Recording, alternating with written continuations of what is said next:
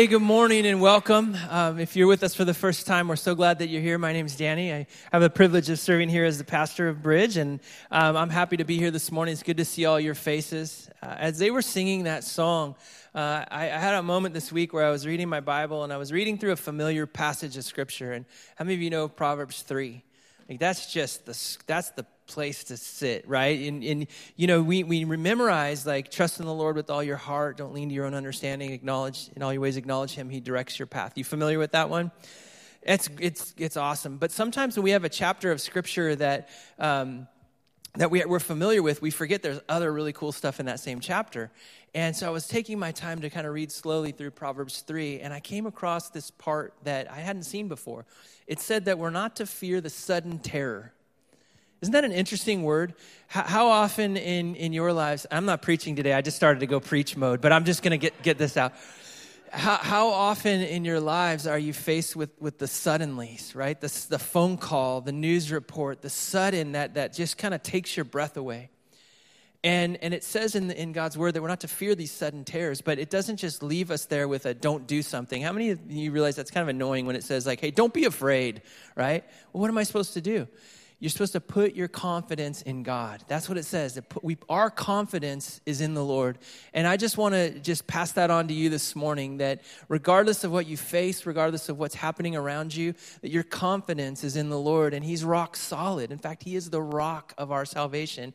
And so I want to encourage you with that. I wanted to just share with you um, a couple of announcements. But before I get into the announcements, um, we prayed for Ukraine. We're going to continue to pray for our world. And um, we had the opportunity, I had the opportunity this week to talk with some folks who are missionaries in Ukraine. And, um, and we were able, as a, as a church congregation, to send some relief finances in that direction. You'll, you'll, know, you'll, you'll hear from different missionaries. Some are um, going into safety, which is not wrong. You know, as the Lord leads them, they're taking their families to places like Poland, Romania, bordering nations. And there are others that are staying as they feel led by the Spirit to do so, to, to be a part of feeding people, housing people, and then being a part of, of getting people transported into safety. And so the contacts that we have are with Youth with a Mission in Kiev and in Ternopil, with a T, not the CH one, the Ternopil. And, um, and so they have the ability to access their, their bank accounts and everything like that. So I just, I wanted to share this with you so that you know that it's, it's, it's right that we pray and we continue to pray. And we also put feet to our prayer through action. And you're a congregation of action. I want to thank you for your generosity because you give so faithfully. We are able to send $10,000 to them to be able to help them in what they do. So we're going to continue to pray, and that money will go towards food towards shelter and towards transportation in a really difficult time for this nation. And, um, and so, in fact, can we just stop for a moment? We'll get on with announcements, but can we just stop for a moment and, and pray specifically for this nation and for those that are called to stay there to serve in a very dangerous time that God would protect and use them? I'm going to give you a moment just to pray uh, quietly where you're at, or you can pray out loud, doesn't matter. Um, and then I'll wrap it up with a, a corporate time of prayer.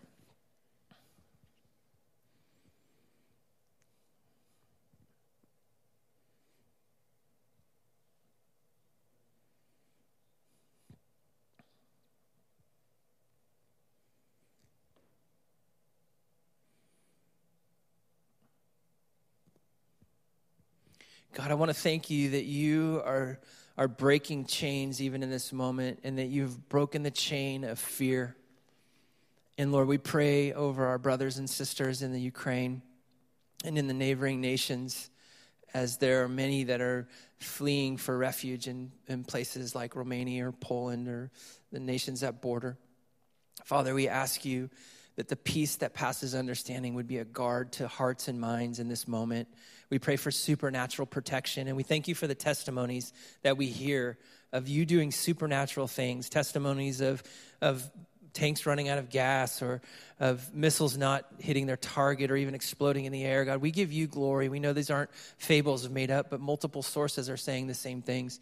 God, we ask you that you would continue your mighty hand, that you, God, would bring justice to this land, that, Lord, you would do what only you can do. And we stand in faith, believing you that you, God, are our confidence. There are so many things in this world that produce insecurity, but you, God, are our confidence. And so we stand in faith. And we pray now, Lord, for these resources to to um, make it to them, Lord, these resources to be multiplied, that many would be able to be fed, would be able to be housed, and would be able to, would, would be transported as a result of, of these resources. Multiply them, we pray. We thank you in the name of Jesus. Amen and amen. Amen. Well, as we continue on with our announcements, um, you, we've been announcing for a while that um, we're going to launch out into a Bible study, the armor of God, and the, the, details will be up on the slide. I think it begins tomorrow. See, thank you, Linda. I'm glad you're sitting right there. Um, Mondays uh, at, from six to eight is an amazing, um, amazing Bible study that really will help with the very thing that I said, that what we let into our mind, that this is our mind gate, that we need to keep it filled with truth, and that's how we process the world around us. Um, uh, we also have on a regular basis our men's prayer group meets at 6 a.m. If you're into bright and early, man, it's a great time to be together. Um, we just simply read the Word of God together. We we share what what the Lord's speaking to us, and then we pray. And um, so we want to invite all you men out to that. And then the, the third thing on my announcements is that the young adults are having a worship night, and that's next Sunday. And um, Rochelle and I get to host that at our house. And so we're, we're grateful to be able to share worship with our neighborhood. We have, like, you know, we're going to do it in the backyard, and everybody who borders our house is going to hear um, the goodness of Jesus. So it's going to be awesome. We love our neighbors. And then. Um, the last and final, um, Yuli, if you would come and join me, we have a special guest that's with us today to bring an announcement. And Yuli um, serves with uh, Royal Family Kids Camp, and she's also on staff here at a church right down the street called Refuge. And Refuge Refuge is our friend. Yeah, I was thinking about Refuge that we know that the body of Christ is a part of a big family, right? And that when you go to a family gathering, there's all kinds of family there, but there's like some that you go right to that uncle or where Refuge is that for us. We're like tight and we love you guys. And um, we have the opportunity to partner with um, Refuge again this year in Royal Family Kids Camp. But I wanted to give her a moment to share what the camp is and the opportunity that might be available to you. Thanks for being here. Thank you, Pastor Danny. You guys have an amazing pastor, right? Oh my goodness. He is incredible. And you guys sound incredible. I was here a few years ago when we did pick up and drop off here with the kids when we didn't have a building. Since then, the Lord has blessed us with a space. But I'm so excited that you guys are being brought back in to this amazing um, mission. And I just want to read real quick the mission of the actual organization, right? Sometimes it helps to know, well, why does this organization exist? So the mission of, it's called For the Children and it oversees the Royal Family Kids Camp program. It says, the mission is to mobilize the local church to create life changing moments for children who have experienced relational trauma. So, Royal Family Kids Camp is a camp that serves specifically children that have been impacted by foster care. They've been in foster care, they're currently in foster care, maybe they've been adopted. I was speaking to someone today who shared that um, their siblings or yes, their siblings are impacted by foster care, and so just because they're adopted doesn't mean that they can't come to camp.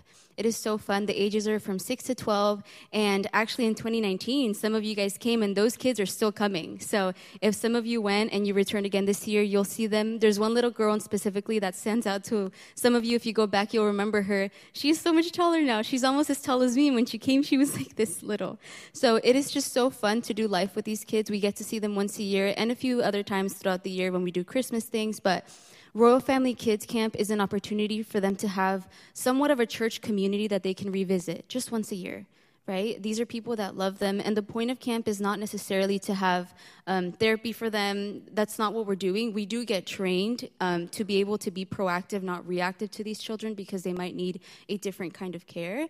But the whole point is for them to just be kids they come for a week to have fun, to be unconditionally loved, to have people be proactive about the emotions that they feel. They have a safe space to be themselves and to learn about who God is. We don't do um, altar calls, speaking in tongues, because we want to be protective of them. We are a Christian based camp, but we want to make sure that we are opening up the door, not shoving them in it, and they are children. So we really are not the ones to fix them. This is not a camp where we come and we save them or anything like that. We are just creating a space for the kids to come and have fun and say, when I was growing up, I got to go to Royal Family Kids Camp. Somebody paid for me. I didn't have to pay anything to go to a camp where they loved me, they remembered my name, and they told me that I mattered.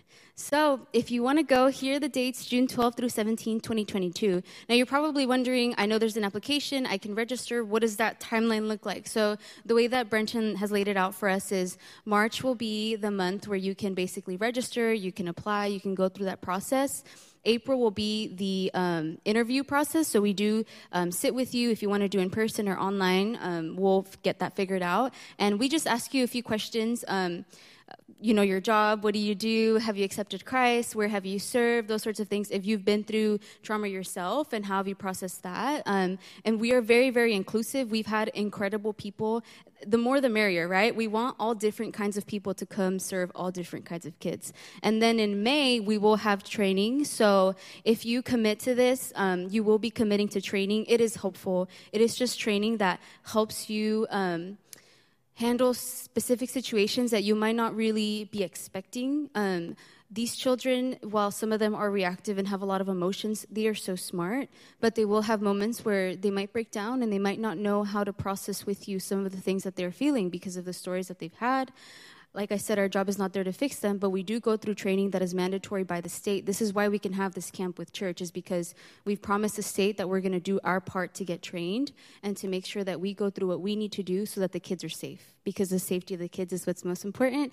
So, March is registration, April is interviews, and then May is just a few nights. Um, it'll be on Zoom training. And then in June 12 through 17, best week of my whole year, I promise you. I've said no to jobs before in the past when I said, Can I just take this one week off this year? And they'd be like, I'm so sorry. I'd be like, I'm so sorry, this is not going to work out.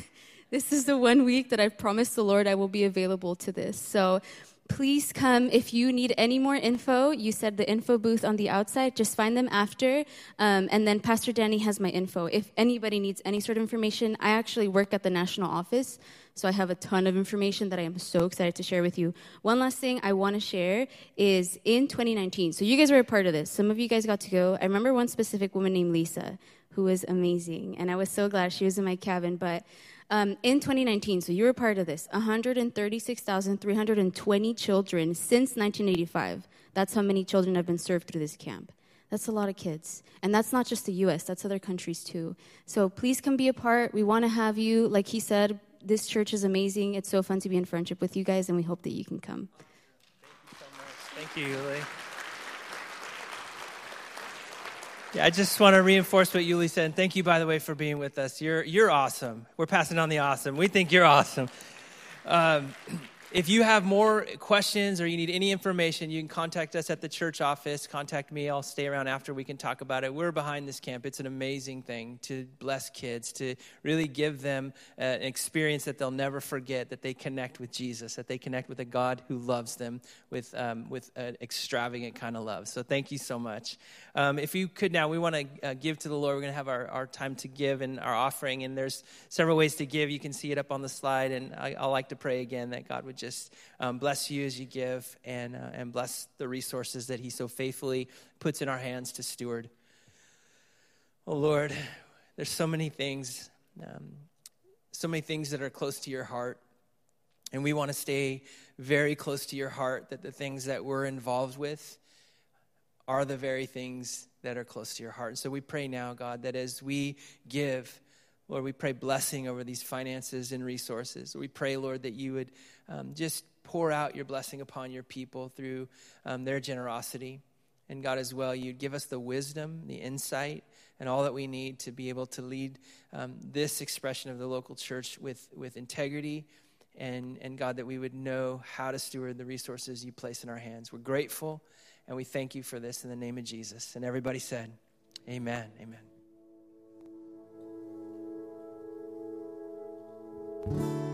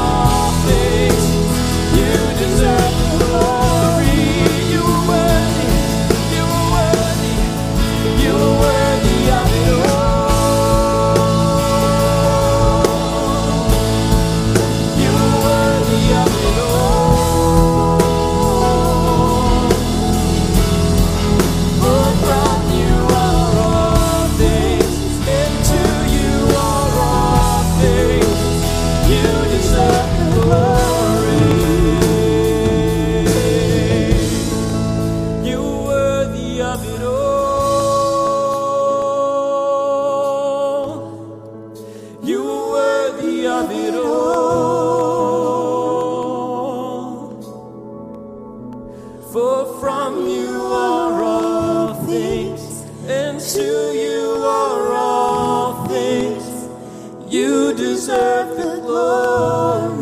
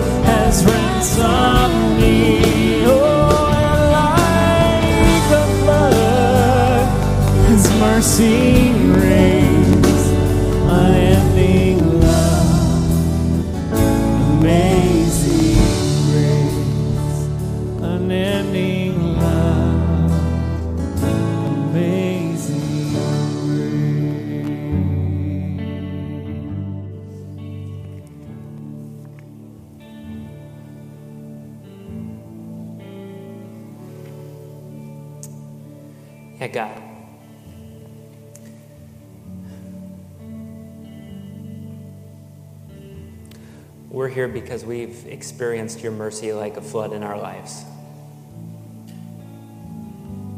God, we've experienced your unending love and your grace. In the truest sense of the word, all those things are exactly what the song we just sang says. They are amazing. So, Father, we come before you today. We, we come with hearts of gratitude. And we say thank you for what you have done for us. Thank you for what you're continuing to do in us. Thank you that, just as your word says, that the good work that you've begun in us, you are faithful and true to complete it. So we come before you this morning in our, in our worship, in our worship of singing, and our worship of, of learning. We ask that your word would just burst forth, that it would speak deeply to our hearts, that it would be a compass in our lives, that it would help us to navigate the, the turmoil of our world. And God, we don't go forth in fear. We ask that you would send us out boldly with the courage we need to say that God has overcome the world. There is nothing to be afraid of. Would we be bringers of hope? Would we be the proclaimers of your truth and your justice to the world that just so desperately needs it? We love you, God. We give ourselves to you today. We ask that you would send us out a little bit different than when we came in. That's what you do. You take things, and when you put your hands on them, they're, they're never the same. So, would you make us new? Would you renew our hearts and our minds today? It's in Jesus' name we pray. Amen. Amen. Thank you to our worship team. Would you join me in just thanking them?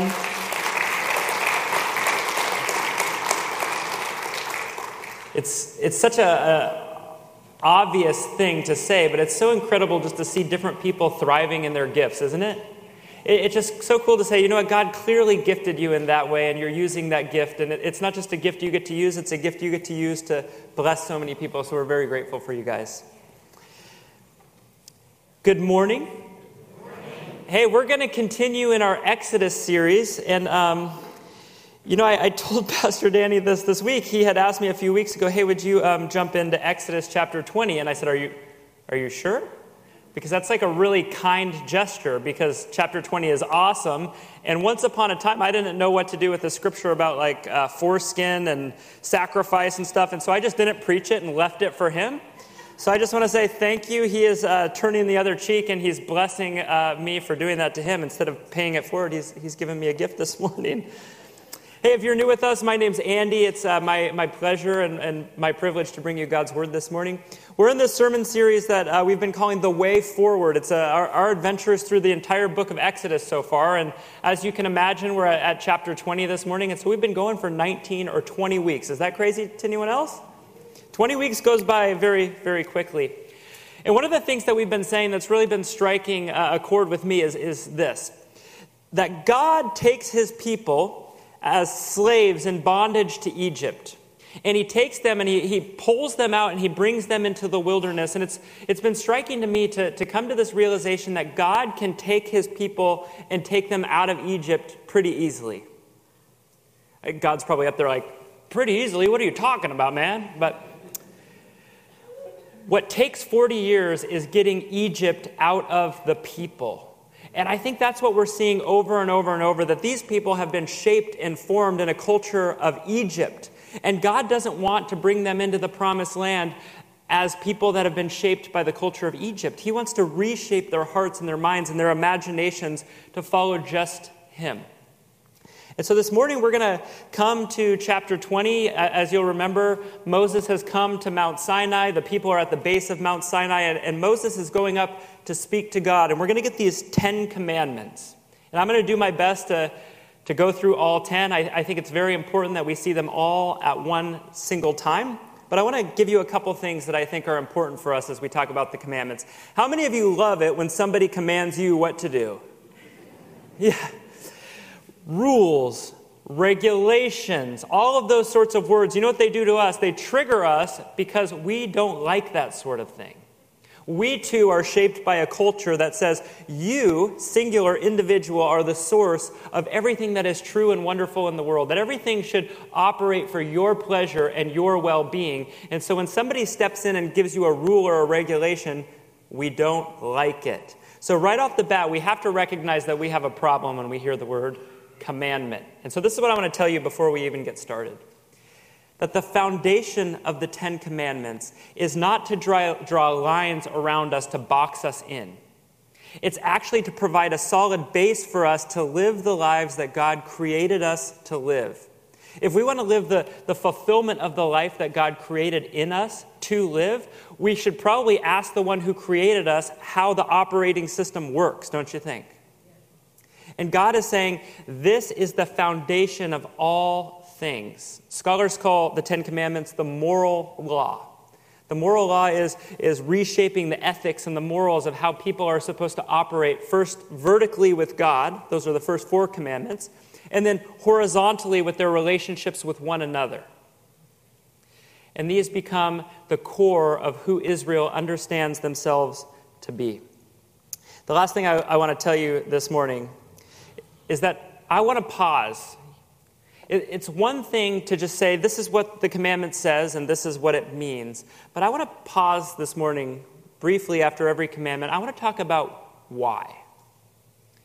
Why is it that God has told us these things? Why is it that God has told us, go be shaped by this way of living your life? And I'll just let the cat out of the bag. It's because the world around us, whether we like it or not, is shaping us into certain types of people. And I think what God wants you to know preemptively, if you don't remember anything else this morning, is this that God's way of you living your life is counter to the way the world is going to try to press you into living your life. And I think as we go through uh, this morning's message, you're going to see that play out. And so, if you would with me, we're going to be in uh, Exodus chapter 20.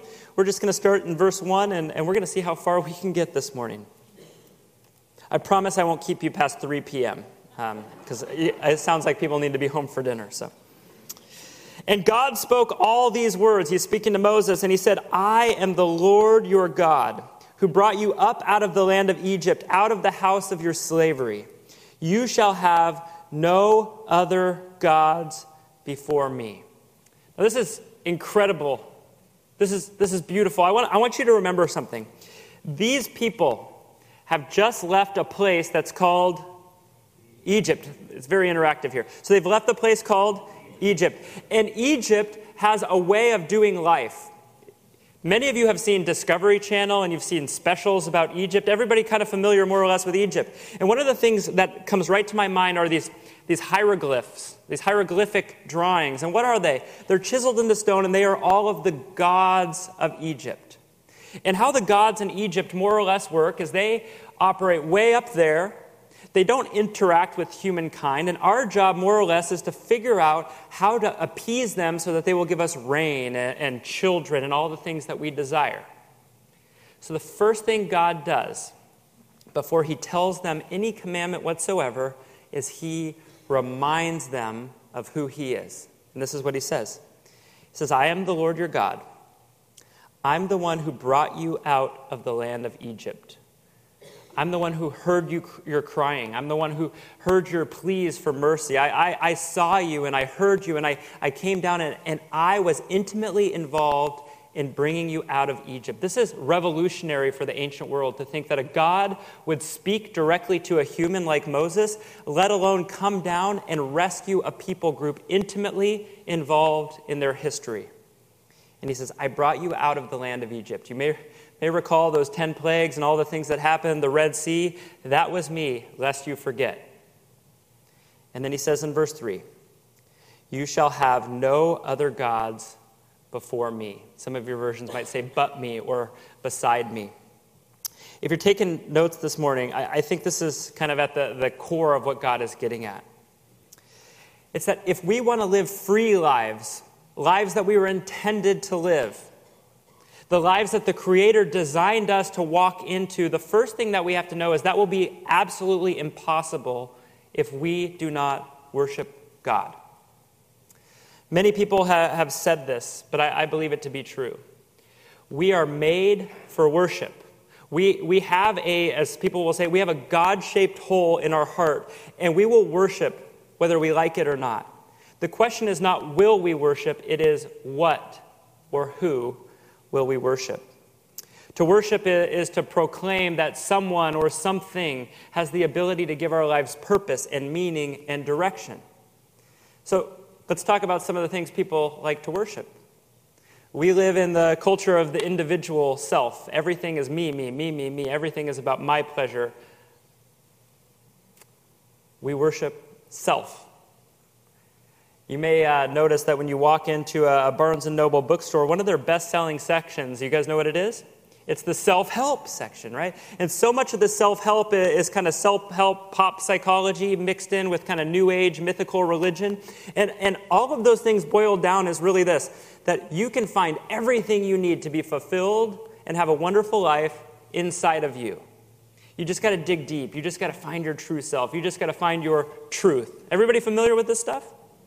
And whether we recognize it or not, we should feel like, you know what, that seems a little off. And it seems a little off because we believe, as followers of Jesus, that that's not where truth is found. That if we dig deep inside of ourselves and try to find our truth, what we will find is an endless pit of digging and digging and digging, and we will never find the treasure. We will worship ourselves. We will worship money. We will worship possessions. We will give ourselves over. We will say, My entire purpose is my job and my promotion. My entire direction in life is just to be a mom or a dad. And even if we go down those paths, we will not find fulfillment because God created us, first and foremost, to worship Him. The last thing I'll say is I, I believe wholeheartedly that God is preparing His people for what is to come. They've come out of a place called Egypt where there's lots of gods and goddesses to worship. This is part of the culture that they've been shaped to think and see through. And they are going into a place called Canaan.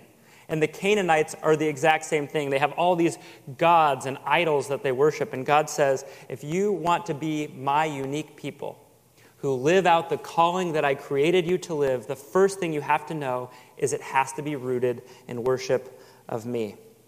So we're going to worship, whether it's God or not, we will worship something. We will pursue finding purpose and meaning in something because we were created for it. If you're taking notes, you could write this down. I think there's a slide that it's only in our worship of God does the foundation for the fullness of life begin. The second commandment is, starts in verse 4, and it says this You shall not make for yourself a carved image or any likeness of anything that is in heaven above, or that is in the earth below, or that is on the water or under the earth.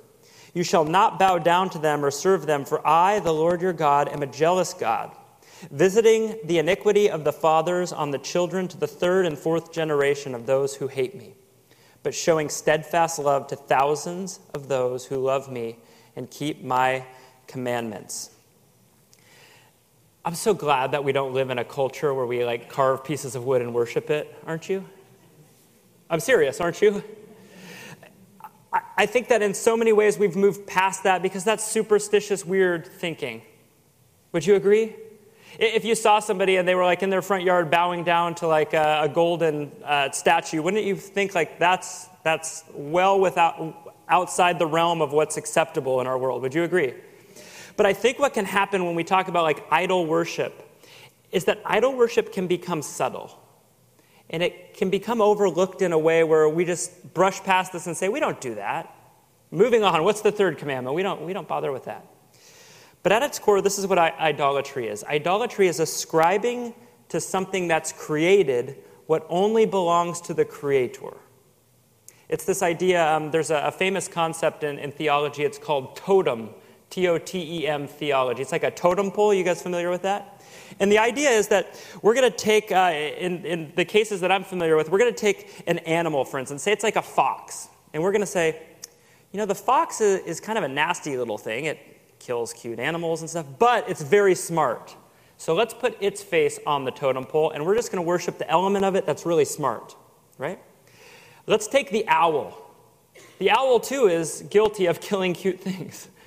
It's interesting how the animal kingdom, but they're very wise. So let's put that on the totem. And what we do is we start to stack characteristics of things and say, as a whole, let's worship this totem.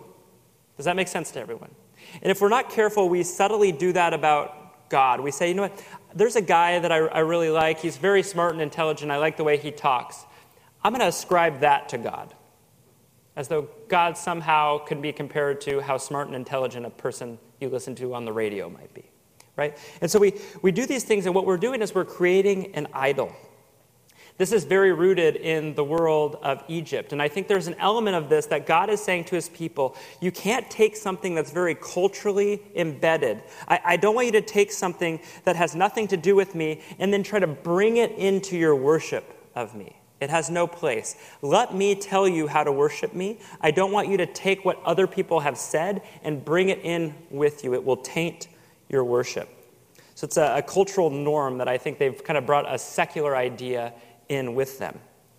I would say it this way that our attempts to um, convince ourselves that we can be fulfilled by giving ourselves over to created things other than to the Creator is ends in ruin. And I don't want to split hairs. The Bible says it will end in ruin, not just for you, but also for your children and your children's children. I don't, I don't think this is God saying, rubber stamp, you're guilty, guilty, guilty. I think what God is saying, and we all know this to be true, that the shortcomings and the sin of parents is often seen by children and accepted as true, and then they act it out. Would you agree? And it affects generations. So I think if you want to turn the cycle, maybe you grew up in a, a, family where worshiping God is not part of what you did or grew up doing. The best thing to do is just start worshiping God. To take a catalog of how, how do I worship and give myself over to things that are not God? Let's get rid of those so that, that our children see us struggling in the fight to worship God and God alone. If you're taking notes, you could write this down. We do not worship God to fit in with the world. Don't be surprised that the world doesn't get it. Don't be surprised if the world is a little confused why you would want to take a Sunday off instead of taking a promotion that requires you to work on a Sunday. Right? Don't, don't be surprised if somebody raises an eyebrow when they see you in the office offering to pray for a coworker. That's, that's odd, right? Don't be surprised because the reason we do this is, is not to somehow be accepted or understood by the world. It's to, to be a counterculture to the world that says, listen, the world is going full speed in that direction. I know a better way. His name is Jesus, and I'll, I'll show you, I'll introduce you to him. The third commandment is this You shall not take the name of, of the Lord your God in vain, for the Lord will not hold him guiltless who takes his name in vain. How many of you had like a grandma that was really strong with a backhand? Don't take the Lord's name in vain. Boom. Anybody? I didn't even like grow up in a, a church-going religious family at all, and I even had that. And so we have this idea in our mind when we read this that really, if we're honest, it, it's the name of God followed by a curse word. How many of you would say that's what I grew up understanding the Lord's name in vain? Anybody? This is interactive here. You guys, okay, okay, we're good. Okay. That's how I grew up understanding this. But as I, I began to study and, and pray and think about what is this idea of vanity and, and this idea that every commandment builds off the commandments before it. And so the idea of taking the Lord's name in vain is somehow rooted in the commandments of, loving the Lord your God with all your heart, soul, mind, and strength, having no gods but Him, and refusing to worship idols, and now not taking the Lord's name in vain. I think this is maybe what the Bible is getting at. I think to take the Lord's name in vain is to speak lowly of God. The New Testament says it this way it says that from the state of your heart, the words of your mouth are ushered forth. That the way that your heart has been shaped to understand God, to understand yourself, to understand the world, is reflected by the words that you choose to use to describe your life. So I think to take the Lord's name in vain is simply this is that when you worship God in a fake way, it's not real that you kind of putz around the idea of idol worship, but you don't really take account of it. When the words about God come out of your mouth, they reflect your worship that is fake and your idol worship, and, and it prescribes a low view of God. For God to give his name to the Israelites, you may recall, Moses says, Nobody's going to believe this burning bush thing. You guys remember this? You're going to have to give me more than that. Can I at least have your name, sir? You remember this? And the scene that unfolds is this holy, infinite scene where God says, My name is holy. It is a, a, great responsibility. It is a great reward for you to be the people who know my name. This is not something to be taken lightly. To say the Lord's name in vain is to say, I don't totally understand him or get him, and I don't really care. I think that's what is at the core. And so, as we actually worship, as we actually set aside idols, and we begin to have our hearts transformed by God, our words begin to transform into high, holy words. We don't just casually talk about God and gossip or chatter. We speak of God in the ways of justice and love and mercy, in the ways that God has transformed our lives. These are the words of our mouth that takes the name of the Lord seriously. When we worship God, our hearts change and our words become godly words. I think there's a slide. Let me flip the page here. kind of old school. I'm still not on the iPad game. That's not like a please buy me an iPad. I'm a printed paper kind of guy, but sometimes they get stuck. The fourth commandment, this is the final commandment that God gives to his people that is primarily about their relationship with him. And it's a transition commandment to how they are to live amongst one another. The first thing I want to point out to you is this is, uh, we can put it up on the screen, it's to remember the Sabbath day. This is so cool because the previous three commandments, they, they come in the negative. They come with an insinuation that you should probably do X, Y, or Z or else.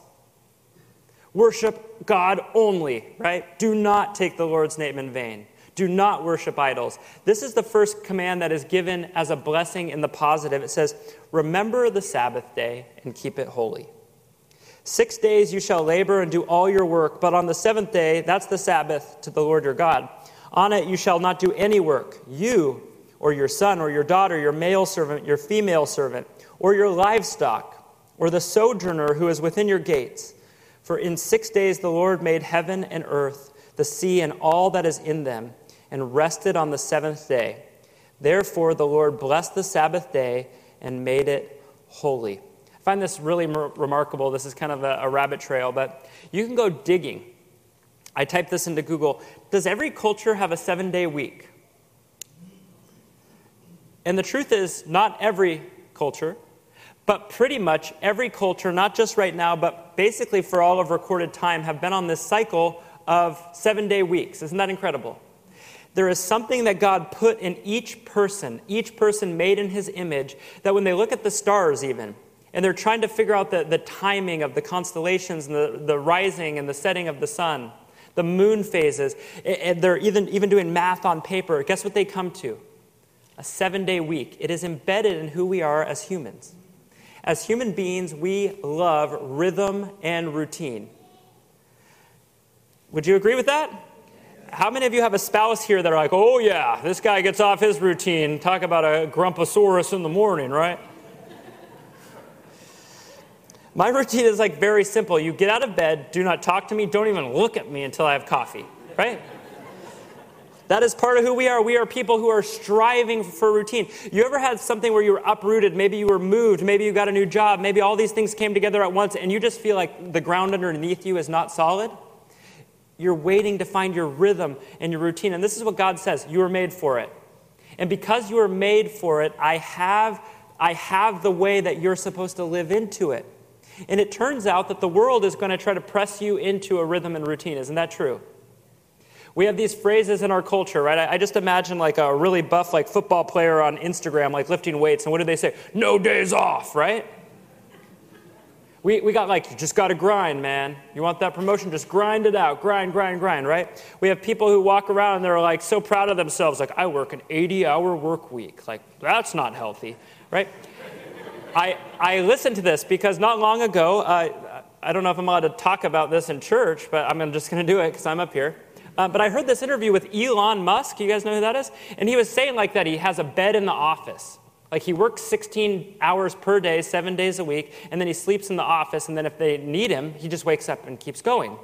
And people are like, that's, that's why he's changing the world, man. And I was like, that's not good. That's not good. So this is what God says that the seventh day is the Sabbath, you're to keep it holy, and it's not because it's just a good idea. It's because at the core of the Sabbath, it's who God is. Our culture looks at this and thinks, God rested? Isn't rest weakness? Isn't it failure to get stuff done? And God says, in the character, the divine, perfect character of who God is, is to rest. Now, rest is not being far off and distant, like, whoa, whoa, whoa, whoa, whoa, don't come to me. Today is my rest day. The rest that God is talking about is not just a good night's sleep either. The rest that God is talking about is this withdrawing from the work of your hands and saying, This is the time given over to reflect on the good things that God has done. Let me remind you. Do you remember in Genesis when God is creating the heavens and the earth? After every single thing he creates, what does he say? It was good. God takes a moment to look at what is before him and say, That's good. And when he creates you, what does he say? Very good, right? He takes a moment and then he rests. This idea of rest is like he almost steps back from it all and just marvels at what he has done. We are not called to step back and marvel at what we have done. We are called to step back, to rest on the Sabbath, and marvel at the blessing that God has put in our lives. To spend quality time with family, to say, God, thank you for the blessing of family. Thank you that I needed a day to sleep in, and, and it's built right into my rhythm and my routine and my schedule to think about who you are and what you've done. This is who God is at the core. How we use our time makes us certain kinds of people. You guys know that. I am, I am as guilty as the next. But we all have had this interaction where somebody, we try to talk to them, and you know, they're like, looking at their watch, like trying to position their watch so they can check the time because they're like, come on. How many of you love that guy? How many of you are that guy? Oh, sometimes, you know? Why? Because we got ourselves in these rhythms and these routines where we're rushed and we're hurried and we're going thing to thing to thing to thing and we can't enjoy any of it. I think God is saying, slow down. If you're taking notes, you could write this To live as we were created to live we're going to have to accept God's gift of being shaped by His timing and not the world's timing. That's not to say, like, man, 40 hours a week, it's not cutting it for me, I quit. That's not what I'm saying. I'm saying that in the world that we live, we can live counter to the, the shaping timing of the world and say, you know what, I, I opt out because there's a better way. The fifth commandment I've got it's kind of a family Sunday. Some of you kids probably need to hear this. Honor your father and your mother that your days may be long in the land that, that uh, the Lord your God is giving to you. You might notice that this is the second positive commandment.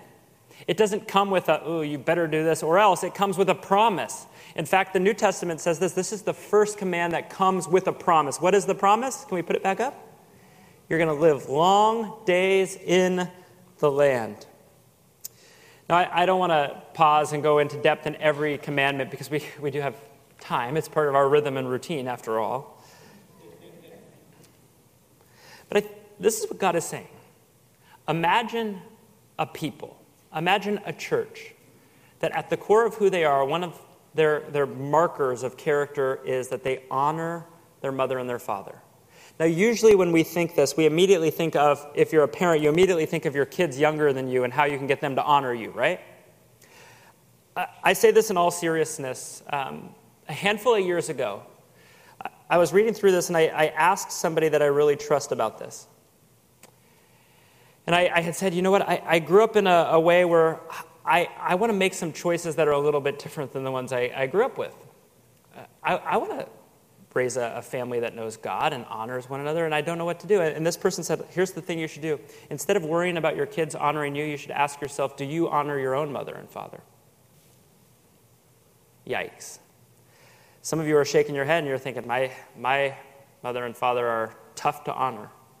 And honor is a, a, it's a general word. It might be one that you need to ask God, God, I don't, I don't even know how that's possible. And maybe God will give you vision. But here's the idea it's that God wants to shape an entire people. Imagine this if every child honored their mother and father, and every set of parents honored the grandparents, and every set of grandparents honored the great grandparents. Are you seeing what I'm getting at? It would be a culture of absolute honor that, that children can't repay all of the sacrifices that their parents made but they will repay it with giving honor honor with their words, honor with their behavior, honor with their effort, that the things that are passed along continue. Our whole world has a system built into it that we want to hoard honor for ourselves. You ever notice this? You guys ever watch YouTube and you see, like, I, w- I was in like college and then did a, a, another degree for a long time. You ever notice, like, when somebody comes up to the podium they're getting introduced, what do they do?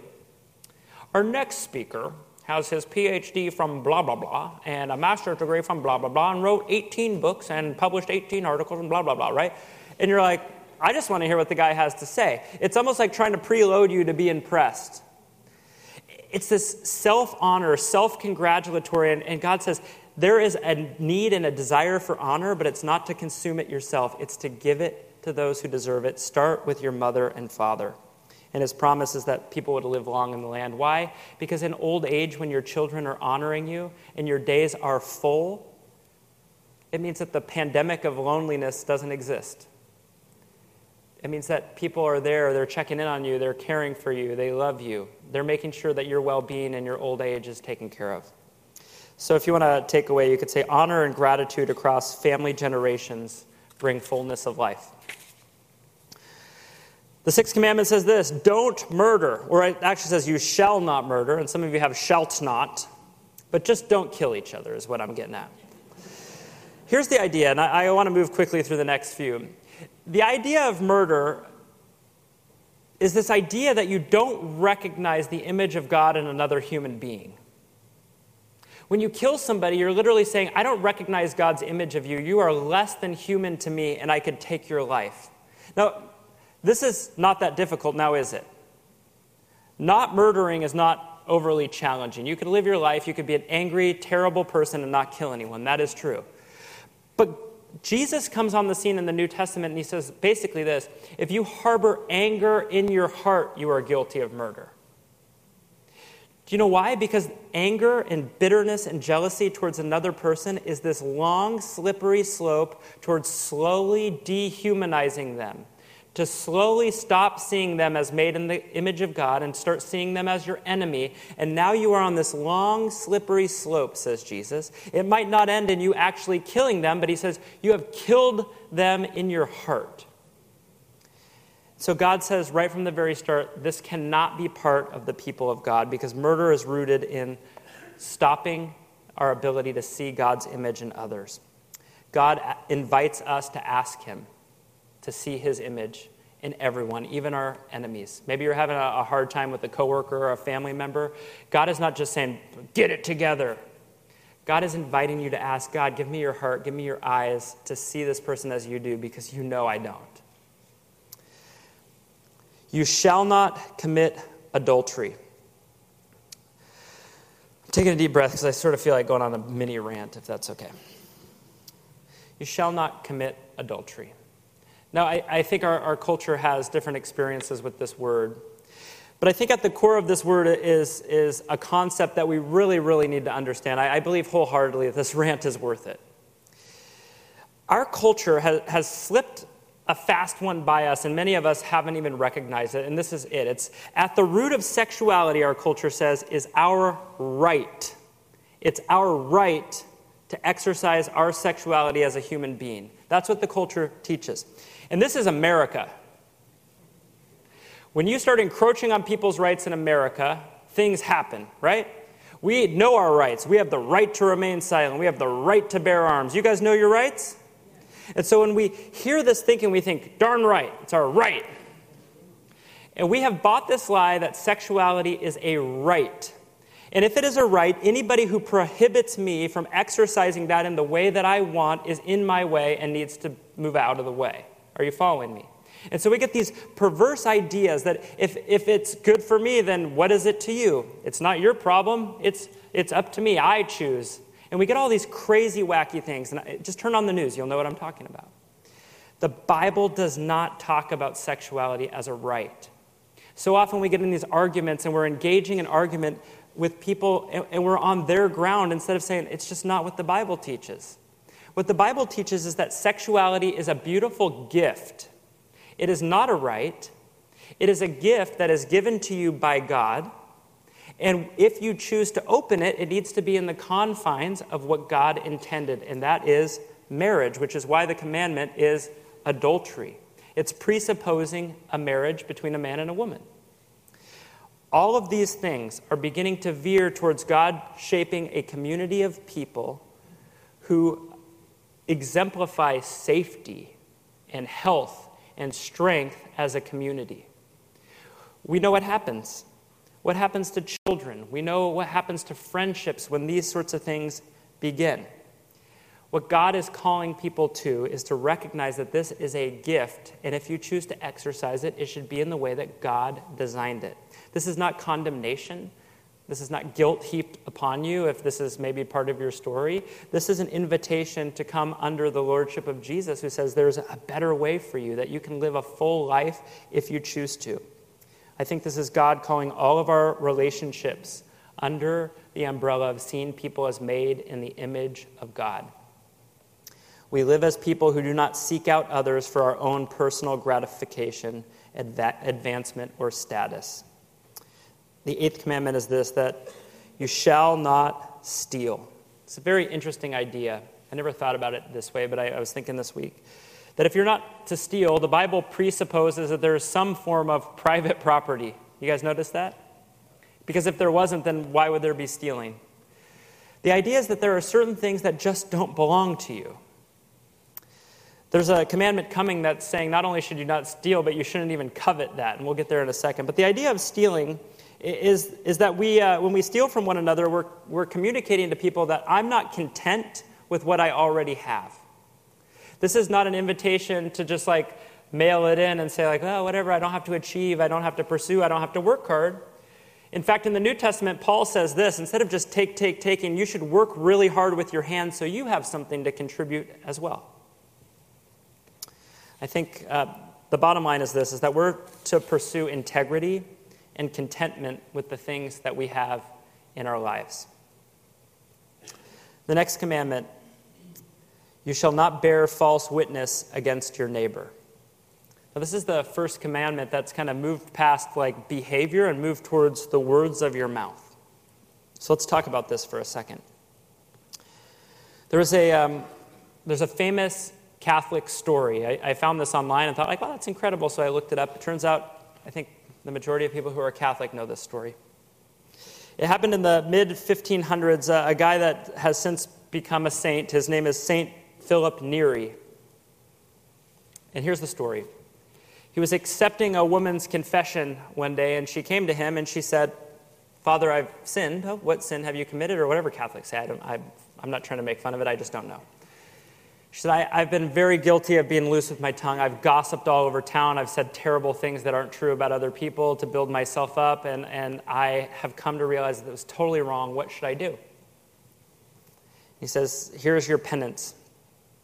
I want you to take a feather pillow, and I want you to go to the top of the bell tower and rip the pillow open and just let the feathers fly, and then come see me. So she goes up and she lets the feathers fly, and they fly like feathers do. She said, Okay, I, I did it. Now, now what should I do? He said, I want you to go collect every single one of the feathers. And she said, Well, that would be impossible. And he said, Well, now you've come to full realization of what damage your sin has done. Now go ask the Lord for forgiveness. That's what bearing false witness does.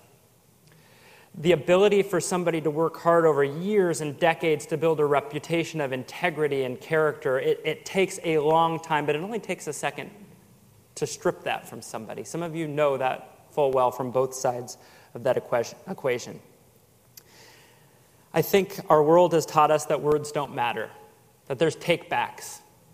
I think we're actually learning in this cancel culture world that just because you delete it from Facebook doesn't mean it doesn't exist anymore, right? There's this idea that we could say whatever we want. I think the internet has created this culture where behind a computer screen I can type whatever I want. I'm, uh, I'm super awesome guy one, two, three. They don't even know who I am. I can say whatever I want, right? Our culture is teaching us that our words don't really matter. But I think what God is telling us is that as his image bearers, we are called to use our words to speak life into people and not to tear them down. The final commandment this morning is this You shall not covet your neighbor's house. You shall not covet your, covet your neighbor's wife, or his male servant, or his female servant, or his ox, or his donkey, or anything that is your neighbor's. You might notice that this is now moved from your worship to your actions with one another, to your words among one another, now to your thoughts. I guess put it this way is if you were on trial for breaking a commandment, could anyone prove that you covet anybody's anything? I think what God is doing is He's actually already creating a, a system where Jesus is going to speak almost explicitly into this that all of these commandments are great, but it goes to a heart issue. And He says the heart issue, the thing that you need to take captive, is this penchant for wanting more and more and more. You were created to want more. Did you know that? God made you in his image to want more of him. But the problem is is that when we start filling that need for more with things that are not God, we just get in this nasty tailspin. This cycle that breeds comparison and bitterness uh, envy, jumping to false conclusions. Maybe we're all over someone's Instagram with this face. You guys know this? And then you meet them in real life and you can't really have a real conversation because you're already preloaded. You know what I'm talking about? Because their life looks really awesome in still frame photos with all the filters on it and yours doesn't. That's what happens.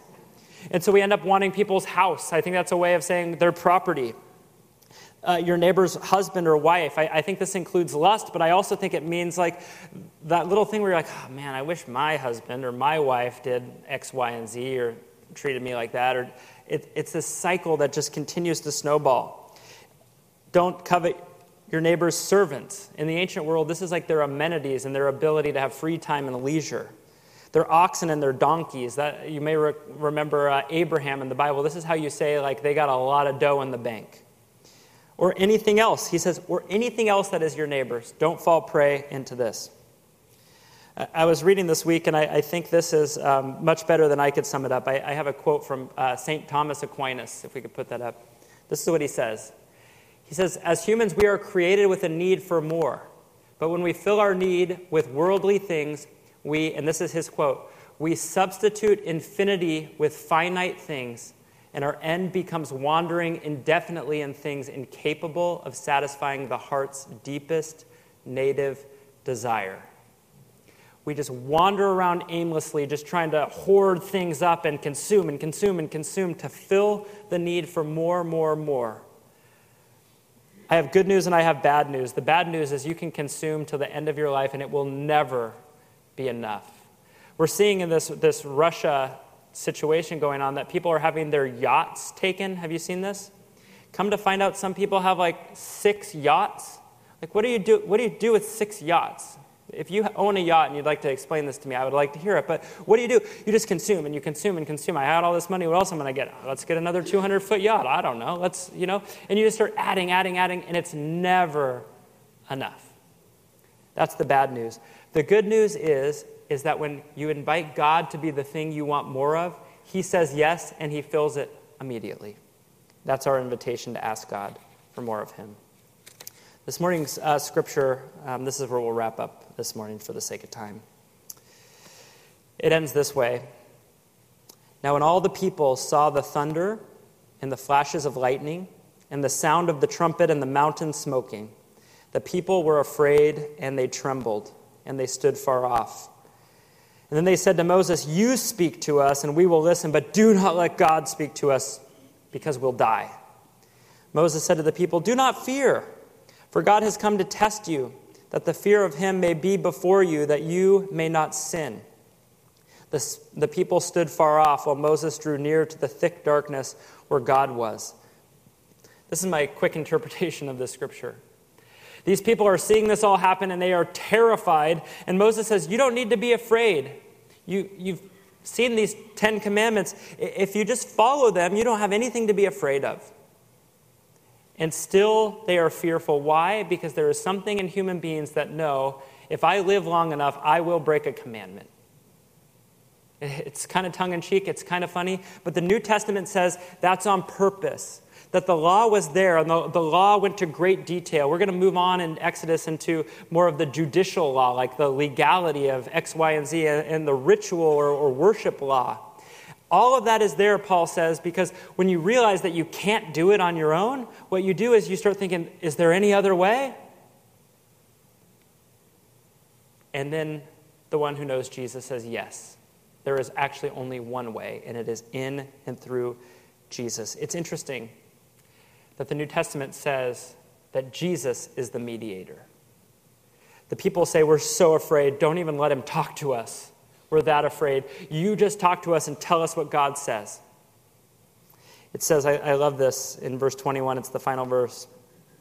It says that the people stood far off and Moses drew near. I want to just leave you with a little New Testament snippet. The Bible says that we don't need Moses. We don't need a really good pastor. We don't need a, a YouTube preacher that we love. We don't need a, a high holy man. We have access directly to God because of what Jesus has done. The Bible says that Jesus is our mediator. That is just to say there's no longer a bridge between us and God. We can just go straight to the source. The Bible says you can open the doors of the throne room and walk right in with boldness, not, not because you're good enough, but because of what Jesus has done. You can come right to God. Because of Jesus, you can draw near to God because he has drawn near to you. That is God's promise to you. That all of these commandments are a foundation, a moral framework for how we're supposed to live our lives. But we are not under the expectation that if you get one wrong, bummer, that's on you. We are under the impression that because of our love of God, the fruit of our lives will grow and sprout from there, and we're going to follow Jesus. And when we mess up, we're still going to go to the throne of grace and say, God, I, I haven't kept your law. And He is good and faithful to forgive. I want to pray for you. Why don't we, um, why don't we stand together?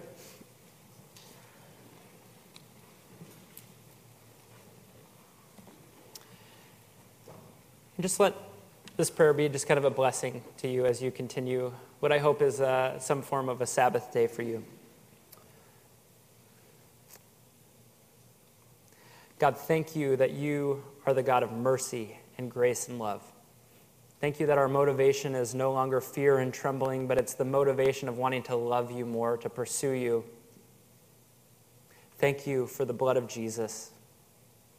Thank you that it has set us free. Thank you that in your word there is everything we need to live the fullness of life that you created us to live. So, would you help us to remain in your presence this week? Would you whisper to us? Would you speak to us? Would you call us out of the places in our lives that you would like us to submit to you? Would we be bold and courageous in doing it? We're so grateful that we get to walk this life of faith out with our brothers and sisters in Christ. So, would we be an encouragement to one another? Would we speak highly of one another? Would we protect the community that you're creating here? We love you. We give you all things. We ask for every opportunity to share the joy and the love that's in our heart with the world around us this week. So, would we go in boldness? Would we go with a, a smile and a joy on our face? Would you make those things contagious to the world around us? Amen. Amen. Thank you for coming.